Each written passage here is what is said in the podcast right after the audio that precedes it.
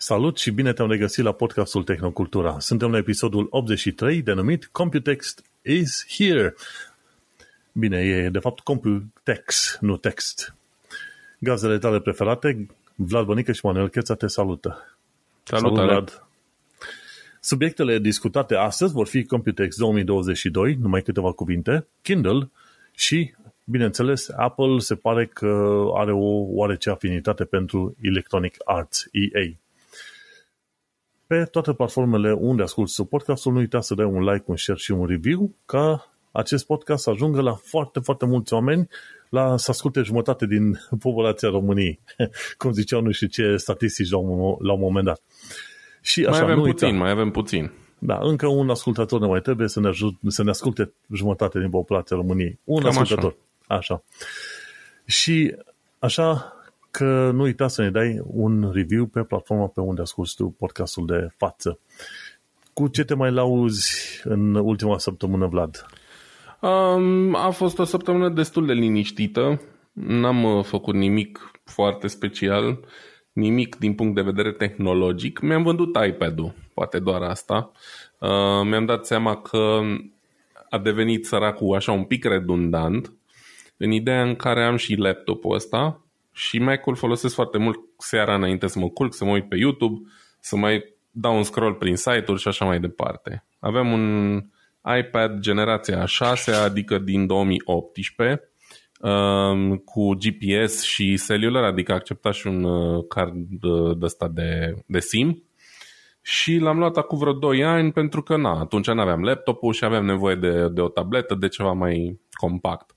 Uh, între timp mi-am dat seama că pot să le înlocuiesc foarte bine și cu Mac-ul și n-are rost să-l mai țin, cu atât mai mult cu cât încă mai pot obține niște bani frumușei pe el, știi? Um, era și varianta de 128 de giga, deci foarte multă memorie. Ideea e că l-am vândut în vreo 3 zile și l-am vândut cu 200 de euro, în condițiile în care acum 2 ani de zile am dat pe el vreo 280 de euro. Deci am făcut un, un deal destul de bun, aș zice, știi? 2 ani de iPad cu 80 de euro, nu e rău. Mm. Uh, bineînțeles, a fost super, super îngrijit, l-am avut tot timpul în, în uh, husă. Uh, din ziua întâi am luat uh, o folie care a fost chiar super bună, o folie din asta de sticlă uh, temperat, uh, temperat, auzi, uh, cum îi zice, în fine, sticlă din aia de protecție. Și a fost foarte ok. Și am, mă bucur că l-am dat, a ajuns pe mâini bune. Și acum folosesc laptopul în locul lui, că na, vreau să încerc să minimizez și Uh, numărul de gadgeturi, device-uri pe care le am. Și dacă am două chestii care pot îndeplini aceleași task-uri, nu prea avea rost, știi? Um, plus că am obținut un preț bun, I'm happy. Auzi că tot ziceai și tu de laptop. Am și un laptop pe Windows. Îl am de ceva ani bun de zile, dar uh, mai ales că am lucrat de acasă și am avut laptopul de serviciu, n-am mai deschis laptopul ăla, cred că de vreo 2 ani jumătate, aproape 3, ceva de genul ăsta, de când cu pandemia. Și chiar mm-hmm chiar când e vorba să mergem în concediu, tot o să iau, tot laptopul de muncă o să le iau, pentru că lucrui mai bine pe iPad decât pe altele, să știi, sincer. Pe Mac vrei să zici. Pe Mac, da, așa că tot uh-huh. discutai tu de iPad. Și chiar mă gândeam și eu la un moment dat, zic, mă, mai are rost să țin laptopul ăla când și laptopul ăsta pe care îl am de la muncă îl folosesc oricând vreau eu să-l folosesc efectiv. Deși în mod normal îl folosesc mai pentru muncă, dar cât să stai puțin pe internet, nu are niciun fel de probleme, știi? Să-l ai, să-l folosești oricând. Da. Așa că mă gândesc și eu în mod serios, dacă mai țin laptopul ăla, dacă îl vând, ce mai e, știi? Îți dai seama, n-am, n-am uh, făcut un update și nu l-am deschis de 2 ani și jumătate. și cam, da, e ceva. Cam asta era dilema mea în ultima săptămână și așteptând să vină jocul ăsta la altul nou, nu știu dacă ai auzit de el, e zice Sniper Elite 5, Sniper Elite 5 Știu seria Sniper Elite, dar nu cred că am jucat niciun joc din, din păi, Îți arată un fel de bullet time, știi, cum, cum se zice glontul, glontele și nimerește ținte de la distanță. Simpatic așa. Pe 26 mai apare în două zile, dar până atunci am zis, ok, hai să, să mă uit ce mai pot găsi în librăria mea de jocuri. Și am descoperit că ăștia de la Far Cry 5, de la Ubisoft, au adăugat niște DLC-uri pentru Far Cry 5. Un joc cu Vietnam, unul cu Planeta Marte și un alt joc cu zombie. Și acum sunt la partea cu, la DLC-ul cu Planeta Marte. Știi că uh-huh. Far, Cry, Far Cry are tot felul de chestiuni din asta ciudate, plus extraterestri. Deci, după ce care chestiuni mai, mai are chestiuni mistice din loc în loc cu fantome, cu ce vrei tu, mai are și cu extraterestri. De obicei cu Marte ceva legat, știi? Uh-huh. și acum joc o misiune, un DLC pe Marte.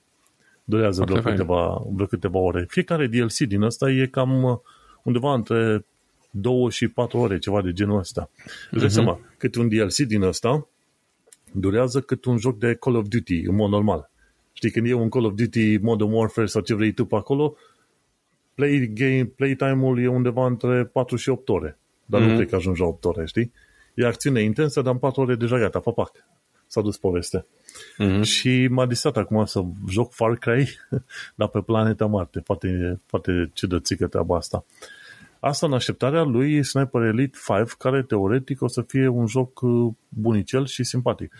Uh, ar merge să, să-l, să-l joci și tu, să încerci chiar cu Sniper Elite să ai poate 2 sau 3 ca să fie ceva mai modern. Și cam cu asta mi-am petrecut uh, timpul.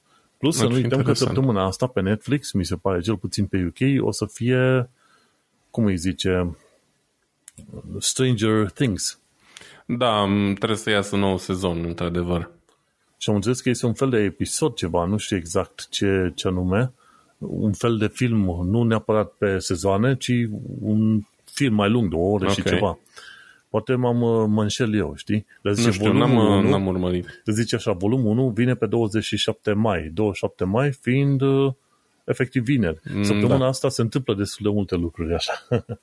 Lansări. Deci Stranger Things, Sniper Elite și pe aici pe UK avem lansarea unei nou unei nou linii de tren de metro, ce mai este. În fine, o săptămână plină pentru mine pe partea asta aici. Mm-hmm. Hai să intrăm la știri și la chestiunile pe care vrem să le discutăm, pentru că se pare că avem iarăși multe. Mă, oricum promitem noi că o să tratăm doar câte unul, două subiecte mari de fiecare, tot ajungem la trei.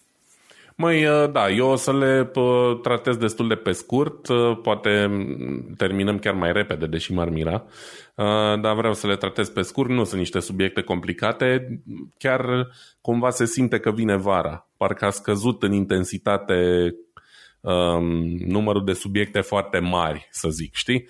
Uh, mi-a fost greu să găsesc ceva suficient de interesant de povestit. Um, probabil că aș fi putut, dar na, muncă, um, toate cele, n-am, n-am avut foarte mult uh, timp să sap așa adânc. Mi-ar plăcea, de mult mă gândesc și îmi tot doresc să, să pregătesc niște subiecte mai mari pe care să, să le dezvolt mai pe larg, dar din păcate e nevoie de mult timp pentru așa ceva și nu prea am avut timpul ăsta. Așa că, na. Știu că uh, ne oamenii la un moment dat ne cerea să vedem cum putem urmări ce trafic avem prin router, știi? Și propusesem cuiva, cred că era Ștefan pe Reddit, uh-huh. Uh, îi propusesem să instaleze Glasswire, nu știu dacă merge și pe telefon, dar în mod sigur e... Da, merge și S-ar pe telefon. putea să fie și o versiune aplicație, de telefon, știi? Da. La un moment dat uh, zice, băi, am dezinstalat TikTok când am văzut cât de multe date trimitea, deși eu îl închisesem. da. și Glasswire, într-adevăr, îți permite să urmărești traficul. Sau Wireshark pentru cei mai experimentați. Sau Wireshark. Uh, Glasswire e mai, mai user-friendly, bineînțeles. Uh, și nu uitați de ceva mai povestit eu, de Pi-hole. Dacă aveți uh, niște bănuți uh, să luați un Raspberry Pi, vă puteți face un DNS server foarte mișto și nu mai trebuie să stați voi să vedeți ce trafic aveți prin rețea, pentru că Pi-hole o să uh, elimine o mare parte din, din traficul ăsta nedorit. Eu stau în continuare, uite, chiar acum verific uh, dashboard-ul și am 100 60.000 de domenii pe blocklist, deci îți dai seama ce înseamnă asta. Nu mai um, atâta, din, din milioane, da. Da, și evident se, pot, se poate mult mai mult, dar nu am vrut nici să-l împovăresc prea tare, fiindcă sunt mulțumit cu eficiența lui. Uh, și anume, 26,7% din, uh, din query-uri sunt blocate, adică mai bine de un sfert din tot ce uh, ar trebui să, tău, da? Da, să circule la mine pe rețea, nu ca megabytes pe secundă, atenție. Query-ul, na, e o, cum să îl explic? Poate știi tu să explici mai când, bine. Când încearcă cineva să se conecteze exact. la un domeniu, știi? Da, aia poate, să, site. aia da. poate să fie 10 kilobytes, da, nu trebuie să fie mm-hmm. sute de mega. Ideea e că fiecare query din ăla poate să aducă cu sine după aia mult uh, trafic de date în backend. Da, pentru că sunt chestiunea asta de reclame, ad servere, și exact. le trimit probabil un cod de JavaScript de vreo 2-3 mega mm-hmm. și uite, vezi, două, efectiv, tu blochezi 25 de request-uri din astea, cum ar veni, dar alea 25 ar putea însemna chiar sute de mega ori chiar giga. Știi, da. pe săptămână sau pe lună, ceva de genul ăsta. Așa e. Um, ideea e că, uite, sunt site-uri și, na, cu, cu toată părerea de rău, eu înțeleg că uh, multe site-uri se bazează pe reclamele astea ca să, uh, ca să câștige un ban, dar unele sunt extrem de agazante. De exemplu, libertatea.ro. Libertatea e, a devenit sau a redevenit una din cele mai ok surse de știri, să zicem, din punctul meu de vedere, din România în momentul de față. Au și analize bune, um, în fine, dar au un site atât, atât, atât de încărcat cu reclame și pop-up-uri video care pornesc automat și așa mai departe, încât e insuportabil. Dacă mă aud de cineva de la Libertatea, să știți că site-ul vostru e de nevizitat. Uh-huh. Uh, și cu Pi-hole e curat. Nu am pop-up-uri în uh, video, n-am reclame peste reclame, pot și eu să văd articolele astea, um, să le deschid, să le citesc și așa mai departe. Um, contează alternativă... și experiența asta. Pe lângă, știi, pe lângă faptul că ei încearcă să facă niște bani, trebuie să încerci să faci site-ul să fie cât mai prietenos. Oameni, da, da exact. adică chiar dacă vinzi niște reclame. Libertatea e unul din cele mai proaste exemple din punctul ăsta de vedere pe care le accesez mm-hmm. eu. Da, păi dacă scap de pop-up-uri și nu mai punești audio și video dintr-o la page load, ar trebui să fie foarte ok și oamenii n-ar avea nimic împotrivă. Dar ca soluție mai simplă pentru desktop, de exemplu, eu folosesc Ghostery, ex- extensia Ghostery. Și aia cam, cam închide o tonă de trackere și social media, uh-huh. ce vrei tu pe acolo. Eu, n- eu n-am reclame pe YouTube. O tonă de oameni se plâng că primesc reclame pe YouTube. Eu nu le primesc cu Ghostery. Nici eu cam uh, YouTube Premium. da, e o altă metodă, ca să zic așa. Da, da, da deci ca Există să și extensii lui... bune, clar, dar Pi-hole e network-wide, adică acoperă toate dispozitivele din rețea, inclusiv telefoane, etc. Chiar dacă nu are, de exemplu, cum zici tu de Ghostery, un modul bun care să elimine reclamele din YouTube. Știi? Ghostery mm-hmm. probabil e actualizat mult mai des, că Google își schimbă extrem de des uh, serverele Uh, ca să treacă de, de sisteme de genul ăsta. Da, deci ca idee să-i răspunde lui Ștefan, uite, Pi-hole plus Ghostery plus Glasswire și atunci cât de cât îți formeze o idee și îți ușurezi traficul, ca să zic așa. Bun, da. hai să intrăm în știri. Cred că atac eu primul subiectul. Sigur. Că astăzi sunt în uh, speaking mood, ca să zicem așa. De la J's 2 Cents, ci că acum că urmează Computex, e în, e în zilele astea, două, a început ieri, e astăzi probabil câteva zile, de obicei evenimentele astea mari de calculatoare, de electronice, ce vrei tu, durează cam o săptămână, să zicem, ceva de genul ăsta. Și Computex ar fi, nu știu sigur, cred că în Taiwan sau nu știu exact unde are loc Computex. Dar nu contează, undeva în Asia. Și acolo mi se pare și AMD și Nvidia se laudă că fac și Intel se laudă că fac cele mai mari și cele mai grozave chestii, gen Intel mi se pare că ar urma să prezinte generația 13 de calculatoare de procesoare, iar uh, Nvidia se bănește că a discutat deja de RTX seria 40 și așa mai departe și AMD-ul la fel, cred că ceva mai nou de 6600X, ceva de genul ăsta.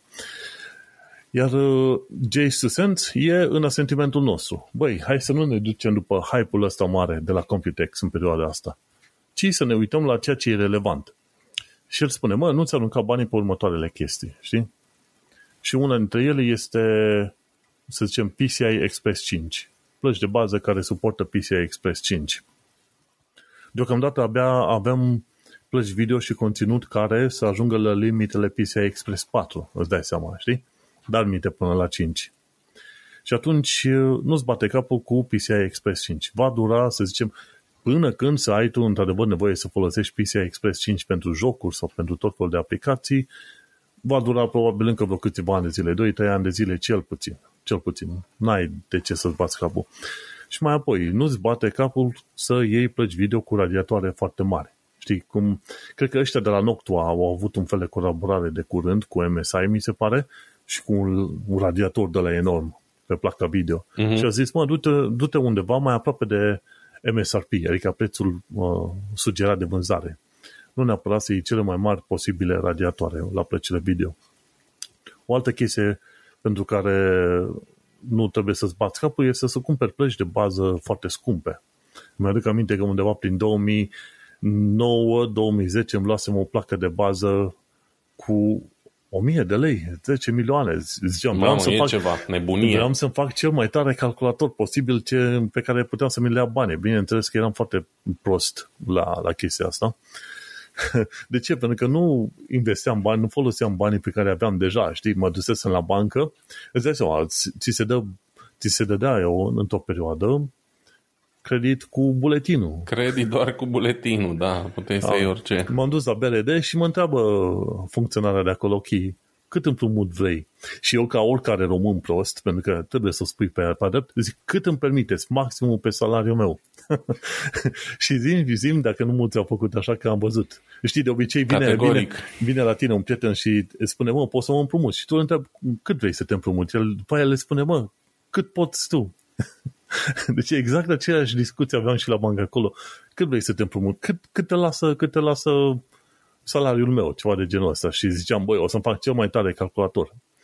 N-am ajuns să fac, ca să zic așa, dar plăcile video și pe atunci te gândește-te 10 milioane, ce era 2-300 de euro o placă video din aia. N-am ajuns până la urmă să iau și îți spune și în ziua de astăzi, cu greu mai găsești o placă video cât de cât ok sub 200 de dolari, ceva de genul ăsta. Ceea ce este de, destul de culme. Știi, întreaga industrie de calculatoare și de gaming se duce foarte mult către high-end și nu ți oferă. Efectiv, nu ți oferă chestia aia. Nu, chiar nu ai nevoie. Și chiar mă aștept în curând, probabil într-un an sau doi ani de zile, să apară niște player care îți niște vânzători care îți vând tot felul de chestiuni din asta care se vând la suprapreț, efectiv. Plăci video, orice vrei tu, mie mi se pare că sunt la suprapreț în momentul de față și o să vândă probabil cu vreo 30-40% mai ieftin. Poate nu vor avea aceeași performanță, dar uh, vor bate la preț. Știi? Da. Există o tendință să se ducă în, în produse din ce în ce mai scumpe, normal.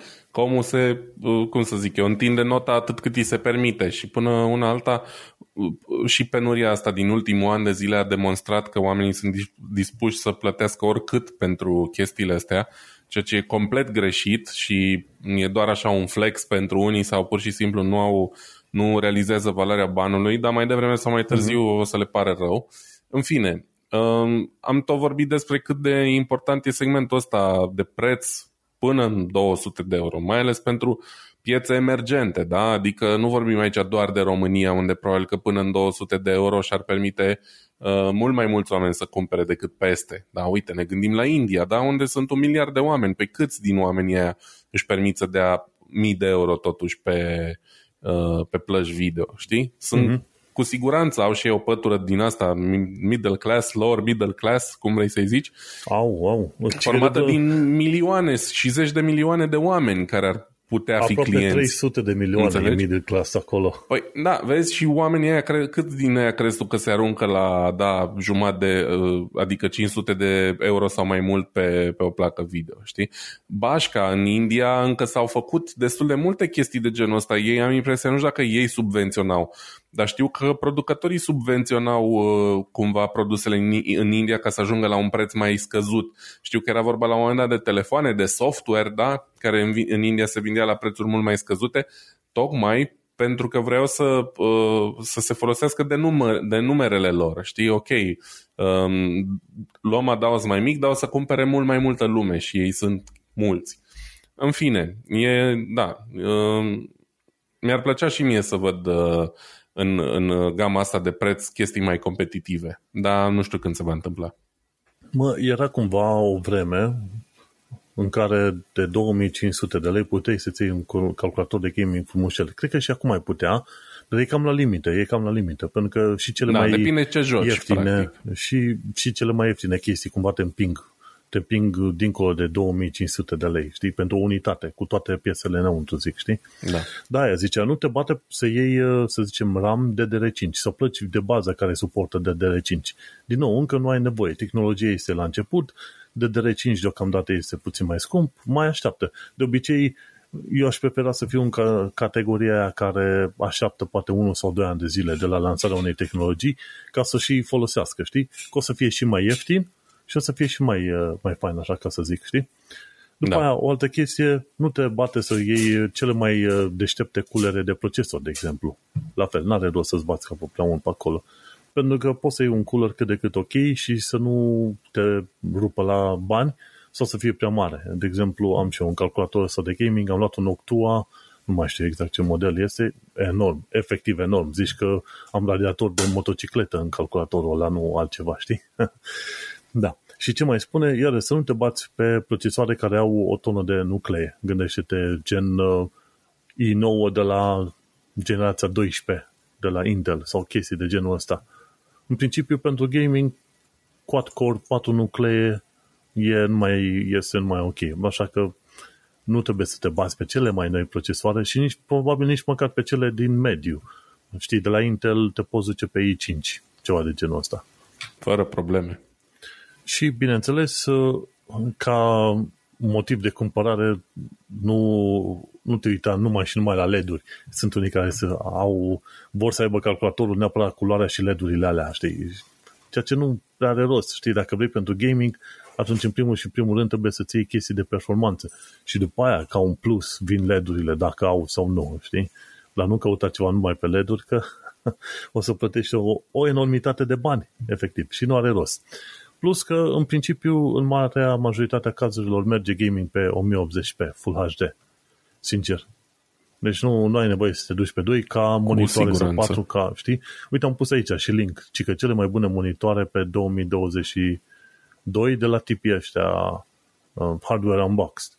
Și îi explică cele mai bune monitoare. Cine vrea să urmărească linkul respectiv din show notes, dar uh, în principiu chiar și spune cele mai bune. Deci nu neapărat unele pe care vrea să dea, dai bani, știi? Dar uh, cam asta este treaba. Uită-te la Computex ca să înveți despre noile tehnologii care se vor lansa, dar uh, nu cheltui bani pe ceea ce vezi să mai nou, pentru că pur și simplu nu, nu obțin apoi, efectiv nu obțin apoi. De exemplu, eu am un RTX 3080 ca să joc ce? Un Far Cry 5 care a fost, a fost uh, uh, vândut eliberat, cum se spune, în două, a fost lansat în cât? 2018, ceva de genul ăsta, știi? Nu, nu, e în 3080. Nu, 3080, a, jocul te referi, jocul scuze. De, da, de da, joc, da. zic. De. Da, jocul, deci... da, într-adevăr, e mai vechiut. și gândește-te, ideea e că probabil, cel mai probabil nu o să schimb calculatorul ăsta nici pe următorii câțiva ani de zile. Am uh, procesor generația 8 Intel i7 8700, deci cam e ok și atunci cu asta mă mai pot duce încă vreo 4 ani de acum încolo. Gândește-te. Cu placa video la fel, am 32 de giga de RAM, deci efectiv nu o să mai am nevoie mult, mult timp. Și când o să uh-huh. iau nou calculator, atunci o să trebuiască să mă gândesc tot la fel pentru o perioadă tot de vreo câțiva ani de zile și gata, nu are rost să arunci chiar pe mulți bani. Dar aia zicea, aia zic și eu și cred că și tu și Jay Cent, nu ți arunca banii aiurea. Cam asta era mesajul. Da, uh, aici suntem de acord. Eu sunt chiar zgârcit în ceea ce vine, în ceea ce privește computerele. Trebuie să fie echilibru cât mai bun între preț și performanță. Încă acum am cel mai puternic PC pe care l-am avut vreodată, dar n-a fost foarte mulți bani. Mm-hmm. Bine, am primit upgrade-ul ăsta de, de placă video, dar uh, ce aveam înainte costase tot vreo 650 de euro în condițiile în care puteam să mă jocam orice, poate chiar dacă nu la detalii maxime, dar pentru mine era suficient. Um, da, uh, clar, trebuie să avem uh, mare grijă pe ce dăm banii. Um, trecem mai departe, dacă tot vorbim de dat banii pe chestii, la uh, laptopul meu preferat cu Windows, să zicem așa, uh, sau compania mea preferată. E vorba de Framework Laptop, um, o companie despre care probabil că am mai vorbit noi aici foarte pe scurt. Um, e o companie mică, dar care are un sprijin enorm. Uh, pentru că ce fac ei e complet diferit de ce fac uh, majoritatea jucătorilor din piață și anume Framework Laptop oferă laptopuri care sunt nu doar modulare, dar și foarte reparabile uh, și de calitate, care, care e cireașa de pe tort, de fapt. Um, Framework Laptop au fost popularizați uh, de mulți YouTuber celebri, printre care probabil cel mai mare e, e uh, Linus de la Linus Tech Tips, care a și investit în, în Framework Laptops uh, o sumă de bani, nu știu exact cât, dar a investit Cred că era ceva. vreo 200 de mii de dolari. Da. Um, de ce e mișto Framework Laptop? Păi e mișto pentru că oferă laptopuri de nouă generație modulare, adică efectiv au patru porturi USB-C, două pe stânga, două pe dreapta, am impresia că noi sunt chiar cu Thunderbolt, um, în care poți uh, uh, vârâ diverse module în funcție de necesități, de la un cititor de card uh, la un DisplayPort sau un port HDMI sau poate, de ce nu, un SSD de 250 sau de 500 de giga, efectiv în funcție de ce ai nevoie. Mai mult decât atât, carcasa e modulară, se poate înlocui, schimba, demonta, tastatura la fel și așa mai departe. Um, și de ce uh, vorbim azi despre, despre framework laptops? Dintr-un motiv simplu, pentru că um, oferă upgrade-uri la uh, procesoare Alder Lake de generația A12, adică cele mai noi chipuri mobile oferite de Intel. Uh, practic, framework au devenit celebri odată cu generația trecută, cu generația 11 și uite că cei care se îndoiau dacă vor avea succes sau dacă vor continua proiectul ăsta, um, oferă acum upgrade. Și ce înseamnă upgrade? Băi, înseamnă mai multe chestii. Odată poți cumpăra un laptop gata montat cu un procesor de generația asta nouă. De la 1050 de dolari în Statele Unite, probabil vreo 1000 și un pic de euro la noi în Europa, sau cu 819 dolari euro etc. Poți cumpăra kitul build it yourself în care primești componentele în af- ă, toate mai puțin uh, spațiu de stocare și memorie RAM și îți poți construi kitul și cumpăra la rândul tău separat atât RAM cât vrei, atât storage cât vrei și, ce este probabil cel mai mișto, e că poți cumpăra și doar placa de bază plus procesorul ca să-ți upgradezi laptopul existent. Deci dacă ai un laptop Uh, de la framework cu un procesor generația anterioară și vrei neapărat upgrade, poți să cumperi doar partea aia din placa de bază unde e procesorul, porturile USB și așa mai departe și să o înlocuiești în, uh, în laptopul tău, ceea ce probabil este prima oară în istorie când se întâmplă ceva de genul la un produs care și merită banii uh-huh. aia, știi? Um, Știm, Intel 3, C13 și Intel 12 au același socket? Merg pe același socket, pe aceeași placă de bază, în principiu? Mm, nu contează socketul pentru că ei îți oferă și placa în sine, deci uh, practic chipul e lipit deja de placa de bază. Uh, important e ca framework să facă să meargă chestia asta cu restul componentelor, dar tu practic înlocuiești tot în afară de baterie și încă ceva controlere din astea de accesorii, știi? Adică placa asta vine cu procesorul, vine cu sloturile de memorie RAM, vine cu USB-C-urile, vine cu sloturile M.2 pentru uh, hard și așa mai departe. Deci totul e pe placa aia. Nu ai nevoie practic să-ți faci griji de socket, de nimic. Da? Pur și simplu e plug and play, scoți placa veche, modulul vechi, îl înlocuiești cu ăsta nou. Ceea ce e foarte mișto. Poți să-ți upgradezi laptopul exact atât cât, cât ai nevoie. Și uite, um, upgrade-ul ăsta începe de la 450 de dolari. Deci dacă ai dat anul trecut 1000 de dolari și vrei musai să ai cea mai nouă tehnologie, nu trebuie să mai dai încă 1000 de dolari pe un laptop nou. Dai la jumate, da? Dar practic îți upgradezi cea mai importantă piesă. Și ce mai e foarte mișto, ce, ce au uh, făcut ăștia de la Framework, um, de merită să vorbim despre ei, um, s-au gândit și la oamenii care poate fac upgrade-ul ăsta, dar nu vor să renunțe la modulul vechi. Și atunci au lansat pe GitHub niște modele de carcasă 3D pe care poți să ți le printe singur. Adică poți, de exemplu, să înlocuiești în laptop modulul plăcii de bază cu procesorul și cu modulul vechi poți să-ți faci un mini PC foarte puternic în continuare, pe care îl poți folosi legat la televizor. Poți să-ți faci, de exemplu, dacă vrei un, un media server acasă, da, cu Plex, cu ce vrei tu, nebunii, sau efectiv poți să-l folosești pe post de PC minuscul, da? îți dai seama cât poate să fie placa aia, 10 pe 5 cm maxim. Ai patru USB-C-uri, alimentarea se face pe USB-C, deci n-ai nevoie decât de un cablu USB-C și un alimentator, un power brick de, am impresia, 30 sau 40 de W, cred, nu mai sunt sigur, poate un pic mai mult. Deci e foarte, foarte, foarte ok.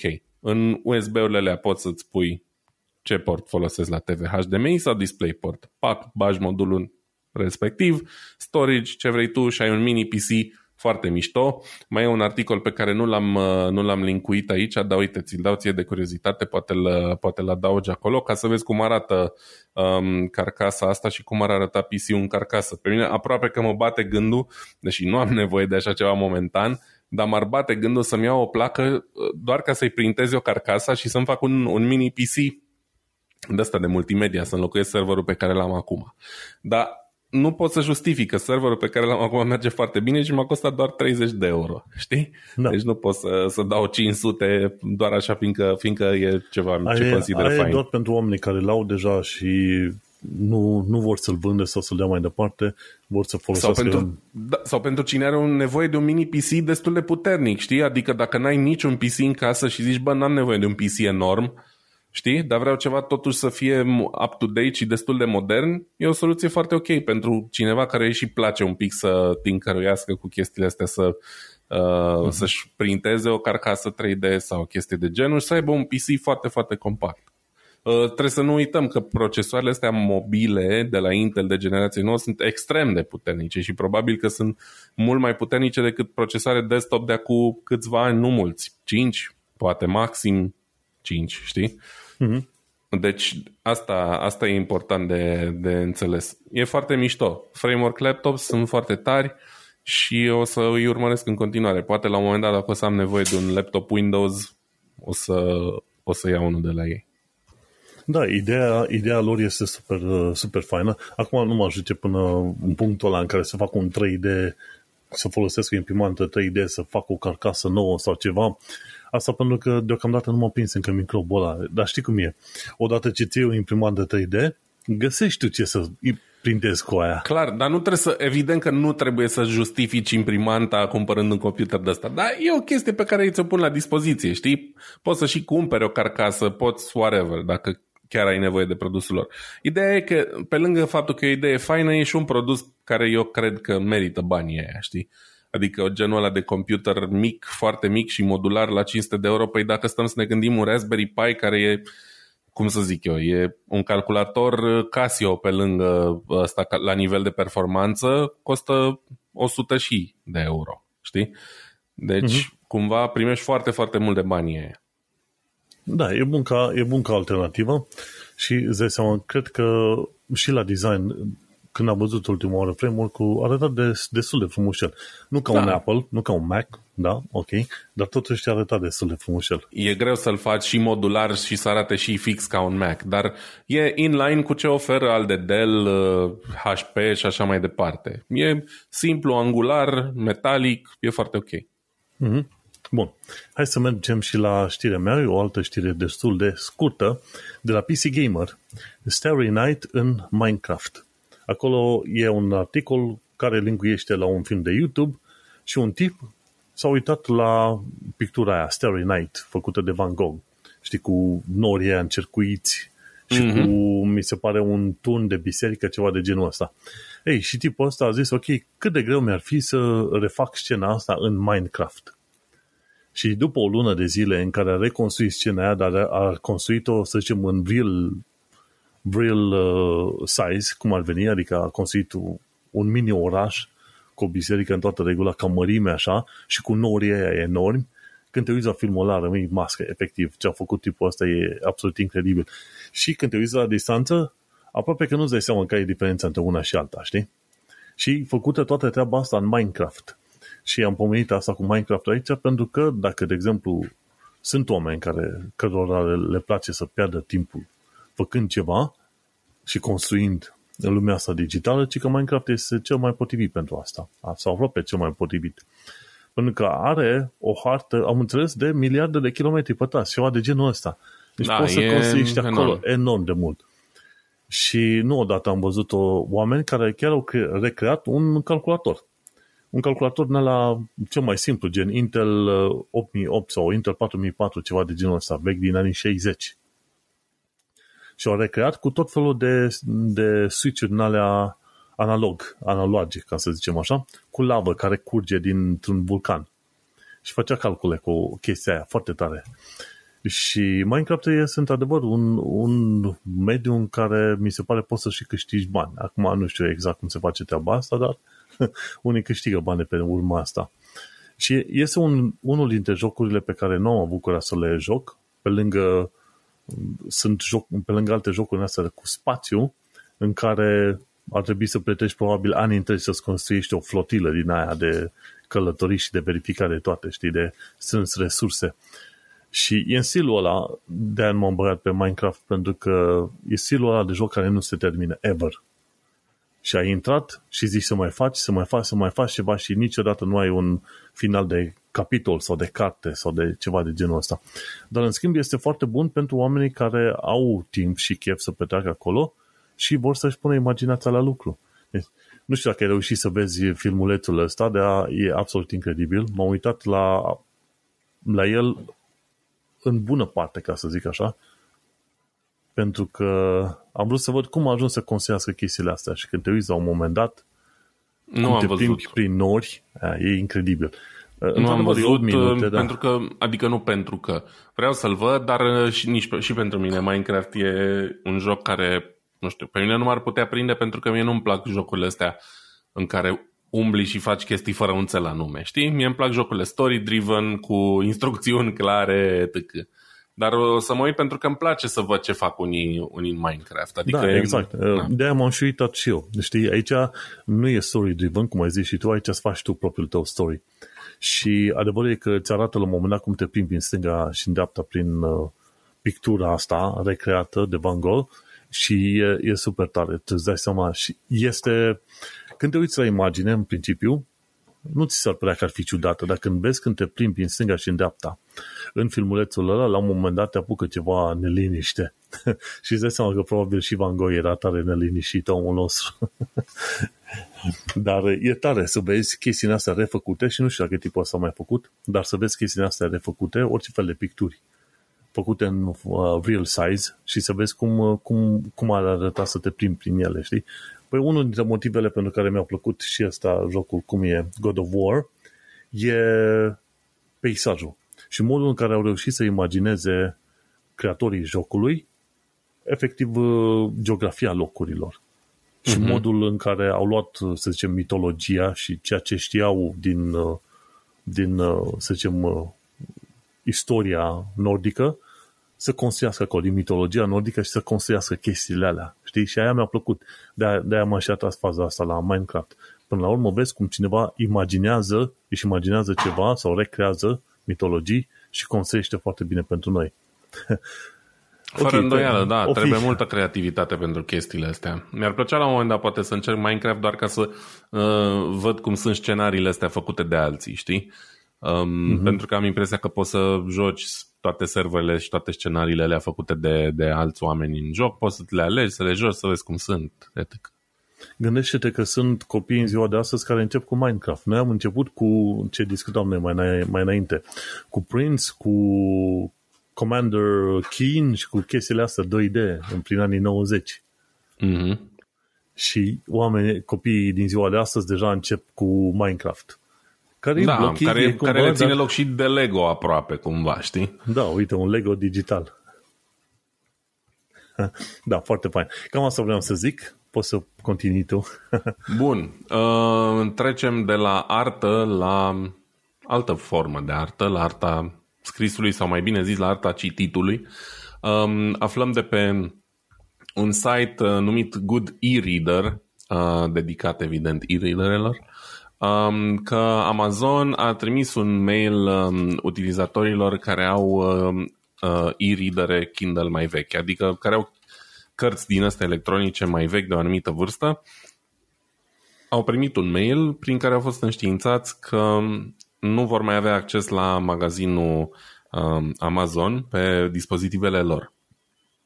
E cumva de înțeles, sau cel puțin se presupune aici, că um, se întâmplă chestia asta din cauza uh, nivelului de securitate mai scăzut al, al acestor dispozitive. Uh, se presupune sau probabil că ele uh, suportă doar uh, TLS 1 și 1.1. Am impresia că acum există TLS 2, dacă nu mă înșel, um, care e un uh, mecanism din ăsta de siguranță mai nou și mai performant și hardware-ul din, uh, din Kindle-urile astea mai vechi nu, nu mai suportă, uh, nu mai suportă chestia asta. Uh, asta nu înseamnă neapărat că vor deveni complet inutile aceste Kindle-uri pentru că în continuare se pot încărca cărți pe ele, doar că trebuie să o faci legându-le la un PC pe USB. Deci poți să cumperi cartea ca și până acum, o descarci și o încarci uh, the old fashion way cu, cu cablu în Kindle, da? Deci e vorba de faptul că nu te mai poți conecta direct de pe tabletă la store și nu mai poți descărca direct uh, pe tabletă. Până la urmă am stat așa și m-am uitat aici despre ce Kindle-uri e vorba, că sunt uh, și astea pe generații și aici scrie începând cu a doua generație, Kindle DX, Kindle Keyboard, Kindle a patra generație și a cincea generație și am aflat că a cincea generație de Kindle a ieșit undeva în uh, 2012. Deci vorbim aici de 10 ani în care au fost suportate fără probleme, ceea ce până la urmă nu e rău să zicem totuși dispozitivele digitale n-au viață nelimitată, dar 10 uh, ani de suport uh, e foarte ok și, cum am zis, nu înseamnă că sunt bune de aruncat acum, doar că, na, uh, e un pic mai neconvenabil modul de, de utilizare. Și am aflat cu ocazia asta, uitându-mă, că primul Kindle a ieșit în 2007. Habar n-aveam că a trecut atât de mult timp um, 15 ani, îți dai seama. Credeam Te că simți sunt... cam bătrân la ora asta, a? Da, unul la mână, dar credeam că sunt cumva mai noi, credeam că după 2010 au apărut. În 2007 a ieșit primul Kindle care a costat 399 de dolari și a fost sold out în 5 ore jumătate. Ăla atât de mult succes a avut. Și față de ce oferă Kindle acum, niște ridere mult mai ieftine, cu performanțe și memorii mult mai bune, avea uh, un display e-ink cu patru niveluri de grip, primul display comercial sau unul din primele display de genul ăsta comerciale, 250 uh, de megabytes de memorie internă și uh, putea să uh, ruleze și audiobook-uri. Deci a fost gândit de atunci, avea mufă de căști, puteai să pui și audiobook-uri pe el, nu doar cărți în format scris. Puteai să extinzi memoria cu un card de memorie uh, SD, deci destul de interesant, un produs um, interesant. M-am uitat și peste el un pic și am citit pentru că Kindle e cumva un produs uh, pe care l-am avut tot timpul în vedere, dar nu mi-am luat niciodată. Am avut la un moment dat și încă cred că am într-un sertar un Kindle Fire, care Kindle Fire e varianta de tabletă a celor de la, de la Amazon. Uh, e o tabletă de 7 inch cu ecran color, care făcea mare parte ce face orice tabletă cu Android, doar că era un pic cam underpowered. Uh, procesorul era destul de slăbut și atunci când a ieșit, uh, fiind un, un beef din ăsta între Google și Kindle, uh, deși Kindle Fire e bazat pe Android, nu primesc niciodată cele mai noi versiuni și sunt tot timpul cu câteva numere în urmă la, la versiunea de Android și tot din cauza beef-ului ăsta nu beneficiez nativ de aplicații Google, deci nici măcar uh, uh, YouTube sau Gmail nu le poți instala nici cum. Și atunci, na, uh, pornește din stat cu un handicap. Dar îmi doresc, acum că mi-am vândut uh, iPad-ul, cealaltă funcție pe care îndeplinea la mine iPad-ul era să citesc. Mai aveam câteva cărți pe el și, și citeam de acolo.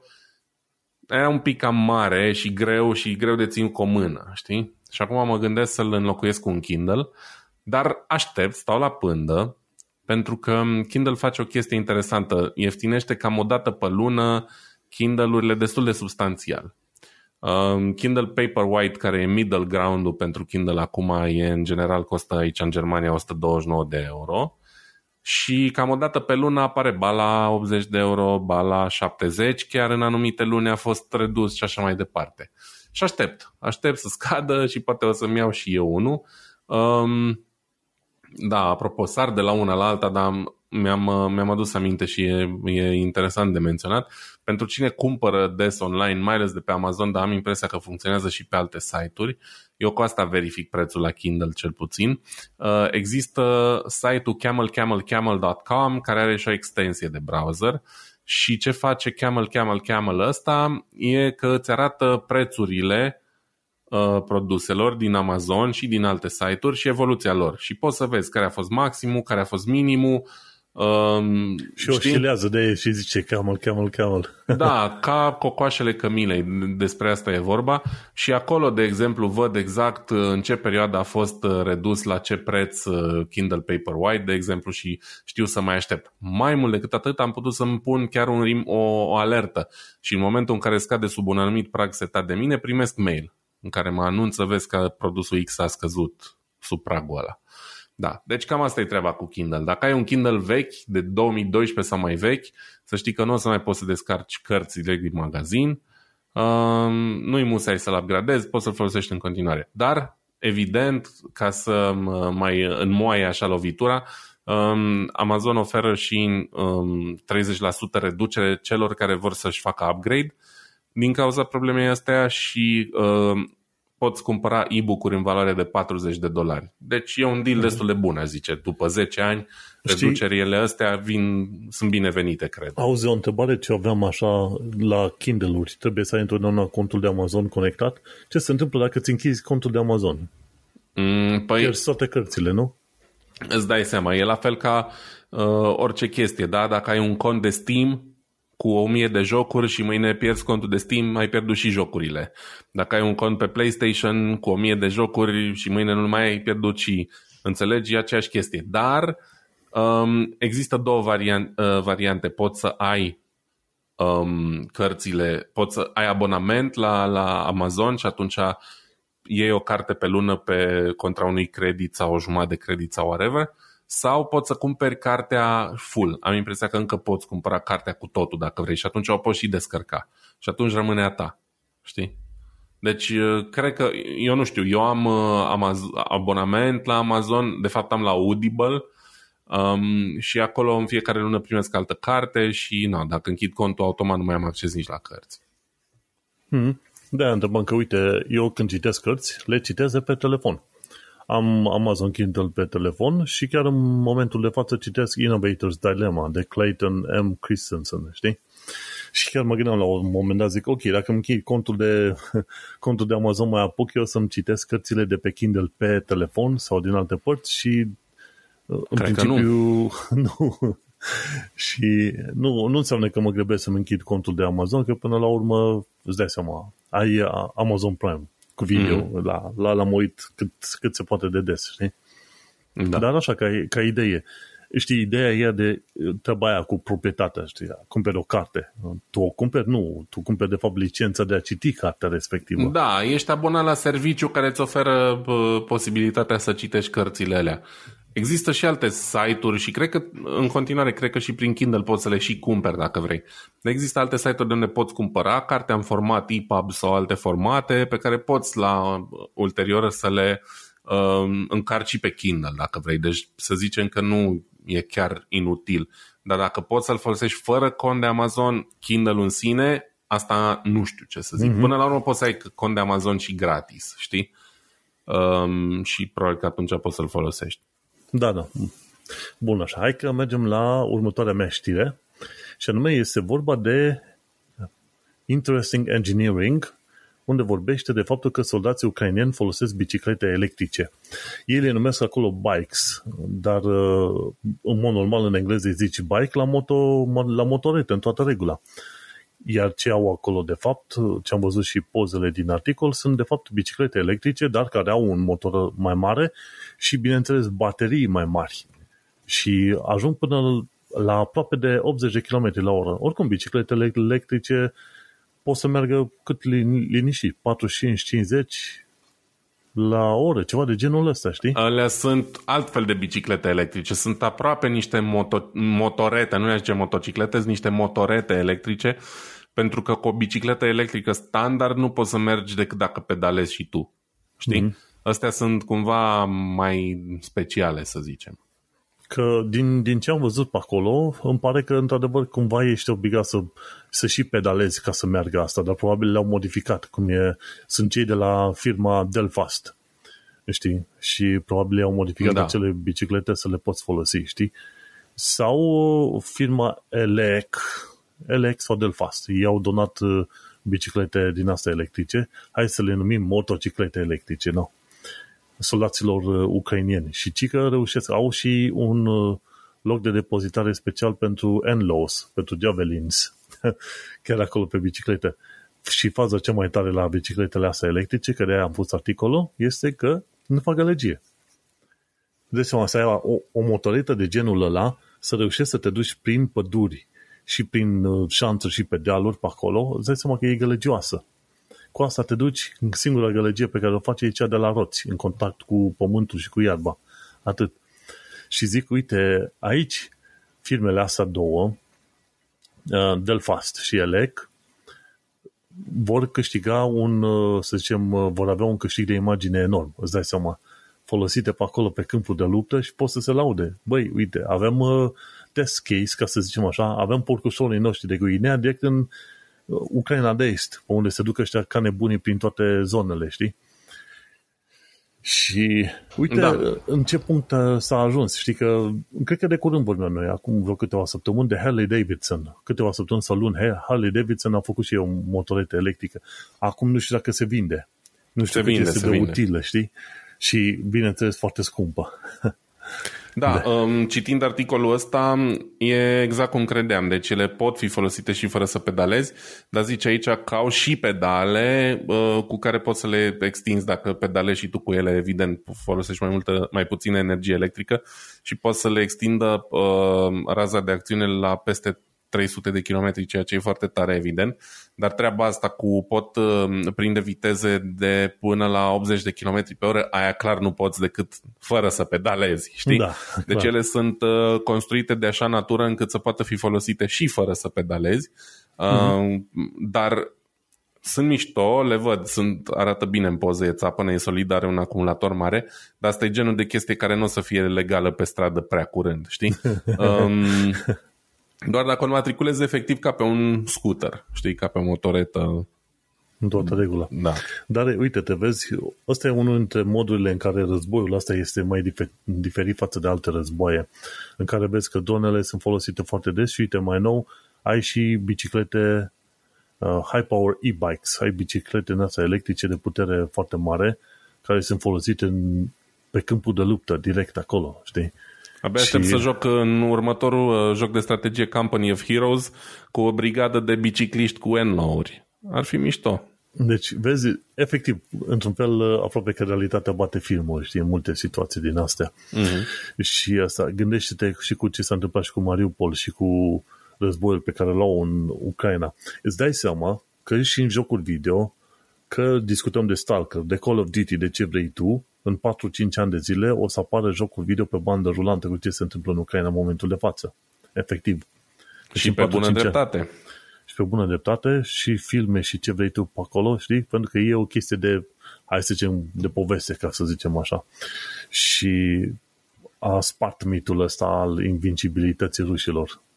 Normal, cu ajutor din vest, nu zicem nu, dar uh, a spart mitul ăla. Clar. Și e fain de văzut că până la urmă ai și motorite din electrice pe care le poți folosi și, în mod sigur, uite, după ce își testează ăștia uh, de la Delfas motoretele, o să creeze motorete care să poată fi folosite de către, să zicem, uh, unitățile montane. Uite cum avem și în România unități montane militare, nu? Și jandarmeria montană și salvamontul, toate cele, o să vezi la un moment dat că o să, o să aibă și ei asemenea motorete. Eu sper. Um, știu deja și până și pe aici, în Germania și în Franța și așa mai departe, sunt multe locuri unde deja polițiștii folosesc uh, regulat biciclete, mai ales în orașele foarte aglomerate, știi? Um, deci, clar, nu văd de ce nu s-ar întâmpla chestia asta. Și aia, dacă vor fi bune, cred că asta o să fie și moto. Dacă e bună pentru zone de război, în mod sigur e bună pentru uh, use case-ul tău, pentru nevoia ta, știi? Ceva de genul ăsta. Absolut. Dar cam asta vreau să zic, uite, tehnologia, cum este folosită și în război în momentul de față. Și cam atât cu ce vreau să zic eu. Zic, nu, ce pot să zic decât uh, baftă cu acele biciclete electrice pe frontul de est, efectiv. Le ținem pumnii momentan, uh, săracii stau bine, încă se luptă. Uh, în Domba se duc lupte aprige. Din păcate, ceața războiului e, e greu de penetrat și nu știm exact ce se întâmplă acolo. Uh-huh. Dar lucrurile stau mai bine decât uh, mă așteptam. Apropo, cred că astăzi s-au împlinit trei luni. Trebuie să menționăm chestia asta în podcast. Da, mă. Astăzi s-au împlinit trei luni, e 24 mai și pe 24 februarie Rusia a atacat Ucraina. Deci uh-huh. sunt trei luni azi. Și din păcate nu pare că se va termina prea curând ce se întâmplă acolo. Um, dar ce să zic, trecem um, la ultima mea știre foarte, foarte pe scurt din 9 to 5 Mac. Uh, se pare că Apple e în discuții cu uh, Electronic Arts pentru, pentru a-i cumpăra. Um, n-ar fi singurii, dar cel mai probabil Apple sunt cei mai în măsură și cei mai potenți financiar. Adică, na, nu știu, e, e, bate, e bătaie mare totuși. Ceilalți concurenți ar fi fost uh, Disney și Amazon. Acum Disney, cred că a mai cumpărat, mai are ceva studiouri de jocuri sau mai avut în trecut. Amazon, nu știu ce să zic, eu în continuare nu, nu văd ce ar putea face Amazon cu, cu o companie de genul ăsta, dar uh, în fine, nici nu mă interesează foarte tare. Și Apple cumva se pare că ar fi în cărți să, să achiziționeze uh, EA. Am scris eu acolo dezastru numit EA și e un dezastru pentru uh-huh. că deși Electronic Arts au unele din cele mai tari și mai îndrăgite francize de jocuri, în ultima vreme aproape că n-au scos nimic fără să rateze cumva ceva, fără să dea kicks cu ceva. De la seria Battlefield pe care am jucat-o cu religiozitate, mai puțin ăsta ultimul care la, nici la deja câte sunt, vreo șase luni de când s-a lansat, e în continuare foarte prost optimizat și slab și așa mai departe. Um, Apex Legends am jucat uh, cu plăcere într-o perioadă, nu mai zic, Need for Speed, FIFA, toate jocurile astea de sport. Um, cum să zic, unele chestii le fac bine, majoritatea nu grozav și probabil mm-hmm. locul unde stau cel mai rău e probabil cea mai proastă și cea mai slabă platformă uh, din asta online, uh, Origin. Deci Origin e un dezastru, e oribil, e neplăcut, nu îmi doresc să-mi folosesc niciodată Origin, dar am fost nevoit din cauza că multe din jocurile astea nu merg altfel, cel puțin în online. Și uh, da, cine știe, vedem, poate dacă îi achiziționează Apple, îi uh, nu știu, îi închid sau ceva și scăpăm de, de problemă cu, cu EA. E, nu-mi doresc asta, evident, dar sunt curios ce, ce ar face Apple cu ei. O să îi folosească ca să facă jocuri proaste în Apple Arcade sau o, să, o să-i pună un pic pe linia de plutire din punct de vedere, nu știu, organizatoric Să-i, să trimite departe. să facă jocuri de, de, de, de 2D strategy și gata. Da, nu știu, orice, să-i trimite să facă orice, dar să facă bine. Că de fapt asta e problema, că nu prea mai fac nimic bine. A, nu mai zic, a fost scandalul ăla imens cu Star Wars, uh, care Dumnezeu, unul din ultimele jocuri Star Wars în care au băgat chestii din astea de... Um, ah, ce lapsus am in-game purchases care mm-hmm. făceau jocul de nejucat fără in-game purchases în condiții în care tu cumpărai și jocul full la preț de AAA și așa mai departe. Deci au uh, câteva decizii dezamăgitoare în ultima perioadă de la EA. Uh, dacă intră pe mâna Apple, sper la lucruri mai bune, dar uh, nu promit. Dacă mă uitam, uite, EA sunt publisher de jocuri gen Mass Effect, știi? Și da, care e un joc acum, foarte fain. Battlefield, dar, Dead Space. Uh, permitem să te întrerup, Mass Effect numai 4. Am impresia că primele 3 nu ei le-au avut. Și ei au luat doar 4, Andromeda, care iarăși a fost un super eșec la lansare. Um, Dead Space, niște jocuri foarte bune, dar iarăși, din vremea când ei încă mai făceau jocuri bune, să zicem. Uh-huh. Na, uite, mă uitam aici pe pagina de Wikipedia că cele mai uh, scumpe cumpărări de jocuri video de asta. Electronic Arts, de exemplu, au cumpărat Codemasters Playdemic și plătiseră pentru aia un miliard, frate, pentru Codemasters. Da. Care Gândește Codemasters... de cât de mare trebuie să fie. Și Codemasters au creat jocul ăsta, Fuel, pe care îl mai joc eu din când în Da, ei erau foarte axați pe jocuri cu mașini. Și ăștia de la Electronic Arts de-a lungul timpului au mai cumpărat și Bioware și au mai cumpărat și Respawn Entertainment și Maxis și Westwood Studios. Exact, de la BioWare au luat uh, Mass Effect, practic. Mm-hmm. Da, exact, că aia mă uitam și eu aici. Deci, Electronic Arts nu sunt mici și au plătit Absolut de-a lungul timpului pentru tot felul de achiziții, cred că în total mai bine de vreo 7-8 miliarde de dolari. Îți dai seama, enorm de mult. Și atunci, nu știu, dacă Apple vor să, să-i cumpere sau Amazon, într-adevăr, cred că vor trebui să scoată liniștit câteva miliarde bune, știi?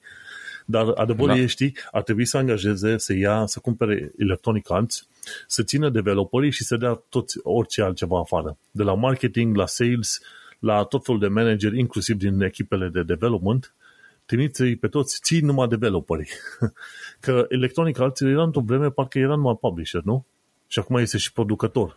Um, da, nu știu asta exact. Știu că ei fac, de exemplu, seria FIFA de la începuturi uh-huh. um, și Need for Speed la fel, dar nu știu dacă erau doar publisher sau aveau și in-house development. Nu, cred că de, de obicei lucrau cu, cu, alte, cu alți dezvoltatori de, de jocuri.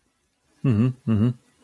Da, și atunci ce ar trebui să fac este și developer și publisher, că uite, Wikipedia la, la, la, la atac, ca să zic așa, și developer și publisher. Nu, dar treaba care e? Mă, ar trebui să scoate echipele alea de sales și marketing să le arunce la gunoi. Efectiv. Echipele de PR la fel. Deci, cu firme cu care au lucrat EA pe linie de PR, firme foarte urâte și moduri în care au, să zicem, au obligat reviewerii să scrie nu știu ce, să semneze nu știu ce NDAs, Non-Disclosure Agreement, prin care să nu specifice cât e de prost jocul, știi cum era Anthem, de exemplu, de curând și alte chestii de astea, știi? Uh-huh. Și EA în ultima perioadă face o chestie din aia, gen hai să-ți arătăm multe brizbrizuri, te inundăm cum face libertatea cu tot felul de chestii astea flashy, dar uh, fără o substanță reală acolo. Și e culmea când vezi că un publisher atât de mare o dă în kicks atât de mult cu chestii din asta. Și știi care e bănuiala mea? E locul unde se duc produsele bune să moară, în zona enterprise, știi? Când, când un produs uh-huh. trece de la produsul pentru consumatorul pentru care a fost targetat inițial, se duce către enterprise, ei, atunci urmează să fie umplut cu tot felul de briz și extra, extra funcționalități de care probabil nici nu ai nevoie și devine mai puțin util. Mai scump, mai greu de folosit și mai puțin util. Înțelegi? Exact. Și cam asta a făcut și Electronic Arts. Și atunci, dacă îi cumpără, oricine îi cumpără, ar trebui să-i, să taie, să curețe foarte bine, să țină doar developerii, restul la plimbare. Asta e părerea mea. Yep. Bun. Cam atâta. Și ai zis bine, dezastrul numit EA Games. Poate, poate nimerim într-o epocă mai bună, abia aștept. Pentru că, în principiu, mai rău nu se poate, în principiu. în principiu mai rău nu se poate, da. Și cam atâta. Uh, cam asta mai vrut eu comentariu de, de spus. Miliard de date aiurea, efectiv. Hai să mergem pe mai departe. Uite, vreau să pomenesc câteva știri pe scurt acum, că și așa suntem pe la final. Uh, cei de la Blipping Computer au scris un articol chiar foarte fain și explică bine cum poți fi hackuit pe site-urile mari. Și e o metodă foarte interesantă uh, prin care ești păcălit cumva sau reușești să intre în, uh, în conturile tale. Hai să zicem că nu ai cont pe Dropbox, de exemplu. Și atunci cineva află adresa ta de e-mail și e aproape imposibil să nu se afle adresa ta de e-mail.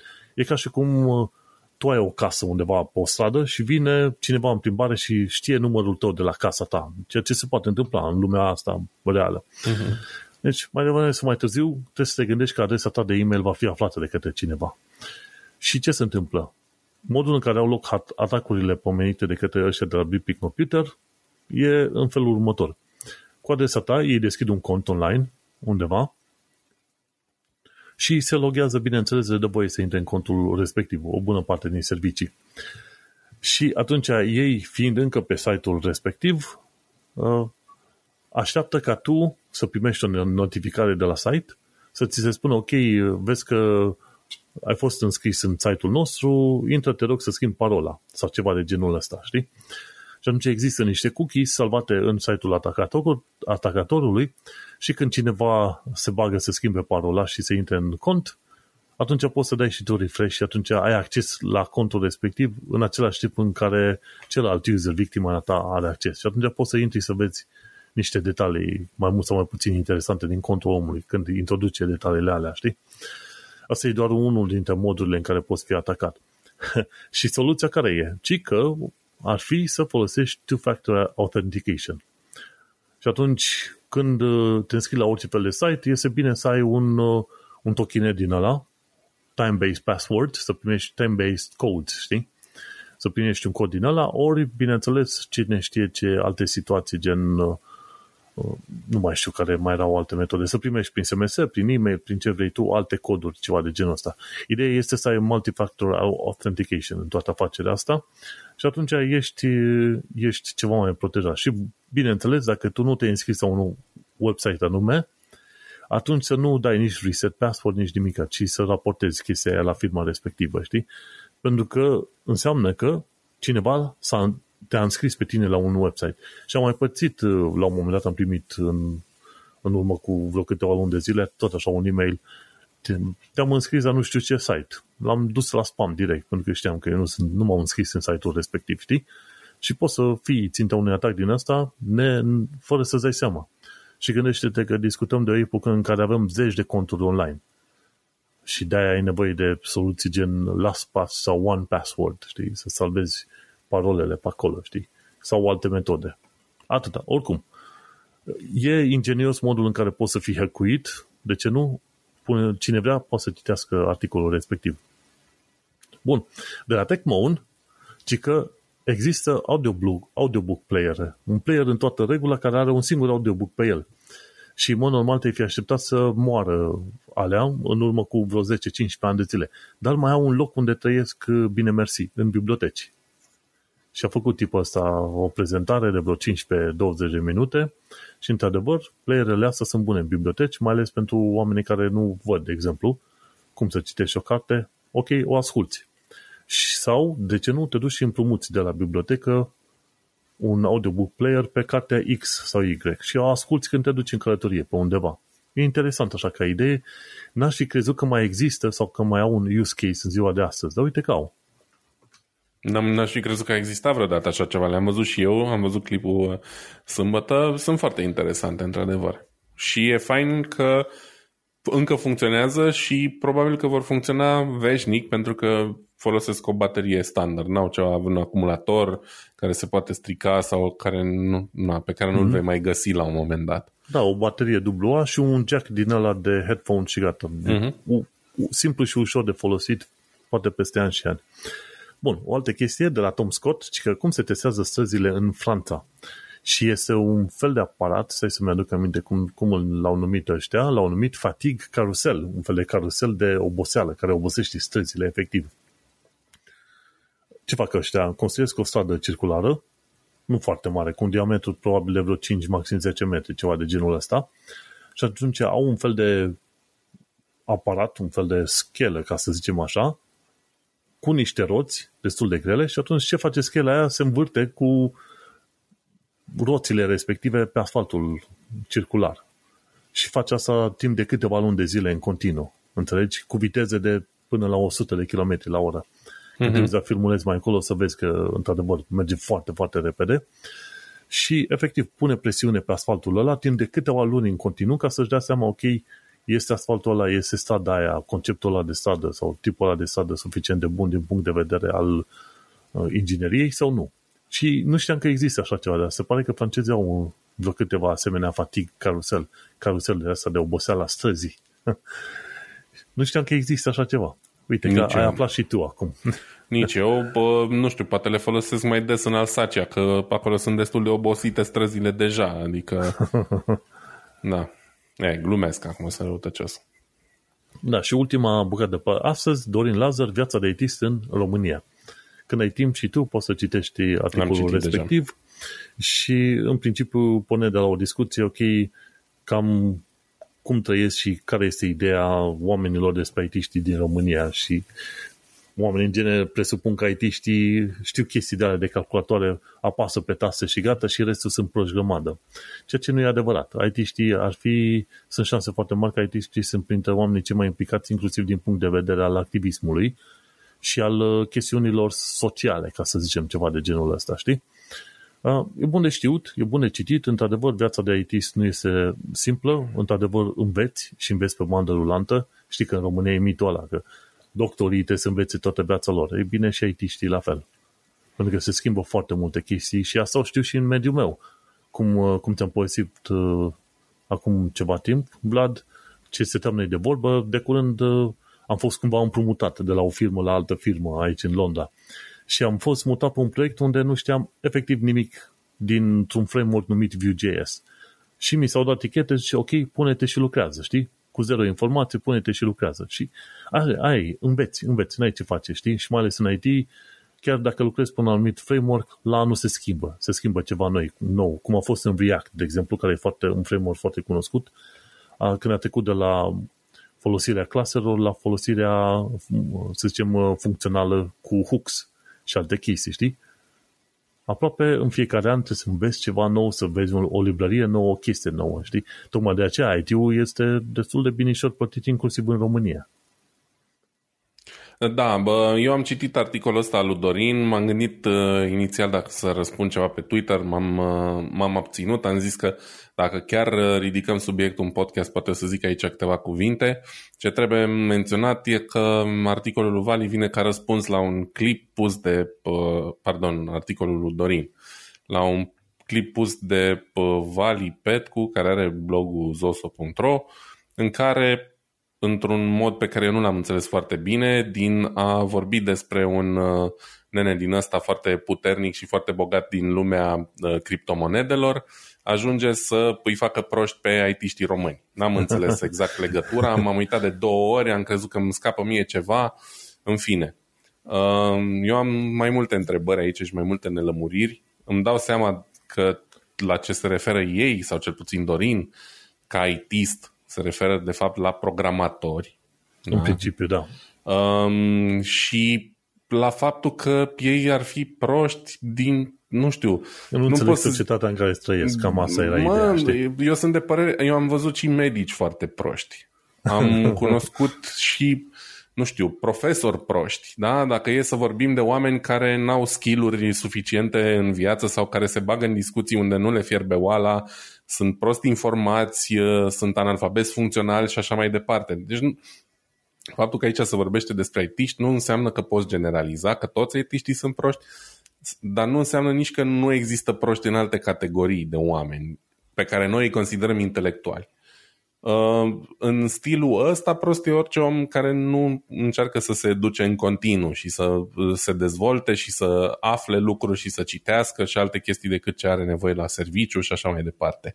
Um, dar de asta cu ce înseamnă ITist aici în textul ăsta, m-am, m-am întrebat, e clar că e vorba de programatori și mă gândeam, bă, oare eu sunt ITist, eu nu sunt programator, dar am o diplomă obținută aici în Germania pe care scrie că sunt tehnician IT Asta înseamnă că oarecum și eu sunt ITist, știi? Da, nu. Într-un fel. Dar eu nu mă consider ITist. Prost sunt, categoric, că îmi dau seama că sunt și că am foarte multe de învățat, dar tot nu mi se pare corect să generalizez la modul la care a făcut-o Vali, cel puțin, cum că uh, wow, toți IT-știi români sunt proști că nu înțeleg criptomonedele sau ceva. N-am, n-am înțeles exact despre ce e vorba. Știu nu, foarte mulți e... oameni care nu înțeleg criptomonedele și care nu sunt IT-ști care și sunt nu, economiști și nu le înțeleg. Da? Mulți, deci... oameni, mulți, mulți oameni chiar și din IT nu sunt interesați, pentru că gândește-te că în IT când lucrezi, hai să zicem ca programator, lucrezi pe o, pe o anumită nișă. Chiar și dacă ești pe front-end development și acolo ești cumva orientat pe o anumită nișă. Și sunt foarte mulți, inclusiv eu, care nu știu cum funcționează o criptomonedă și nu mă interesează.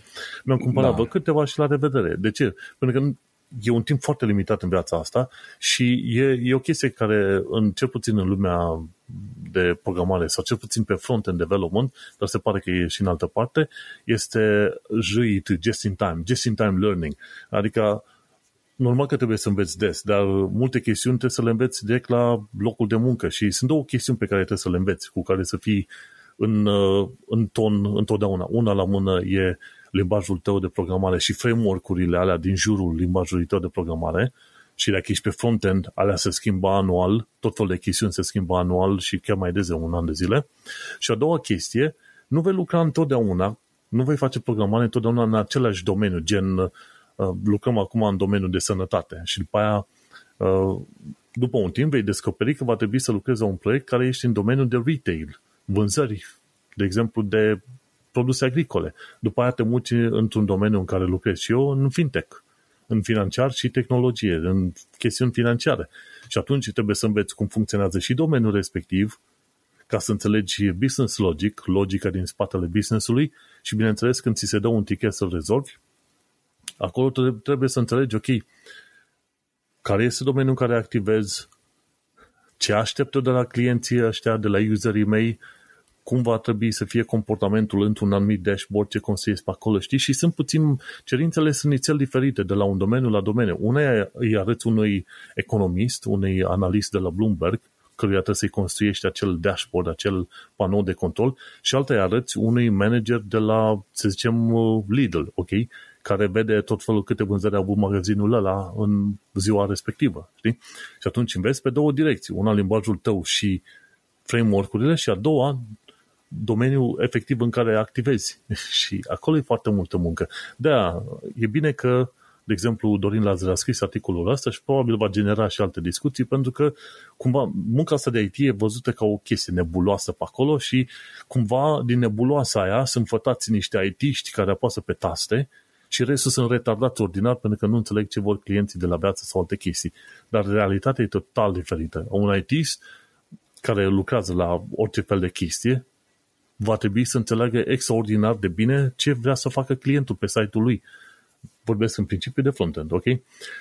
Cum reacționează dacă dai click pe o chestie, ce te aștepți să se întâmple după chestia aia? Deci tu stai și analizezi cu product managerul, cu business analyst, cu QA și alte chestii pe acolo, știi? De obicei când vezi tot felul de chestiuni lansate pe website-uri și vezi că sunt tâmpite, de cele mai multe ori nu este vina IT-ului.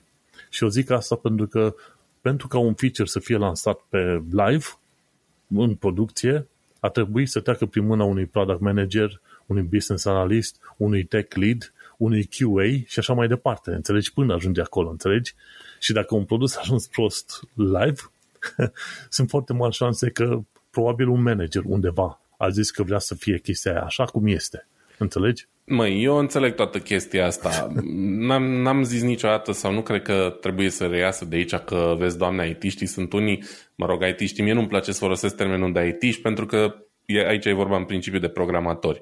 Că mm-hmm. programatorii ar fi unii care fac o meserie overrated sau ceva de genul și că în restul uh, zilei lor sunt foarte proști.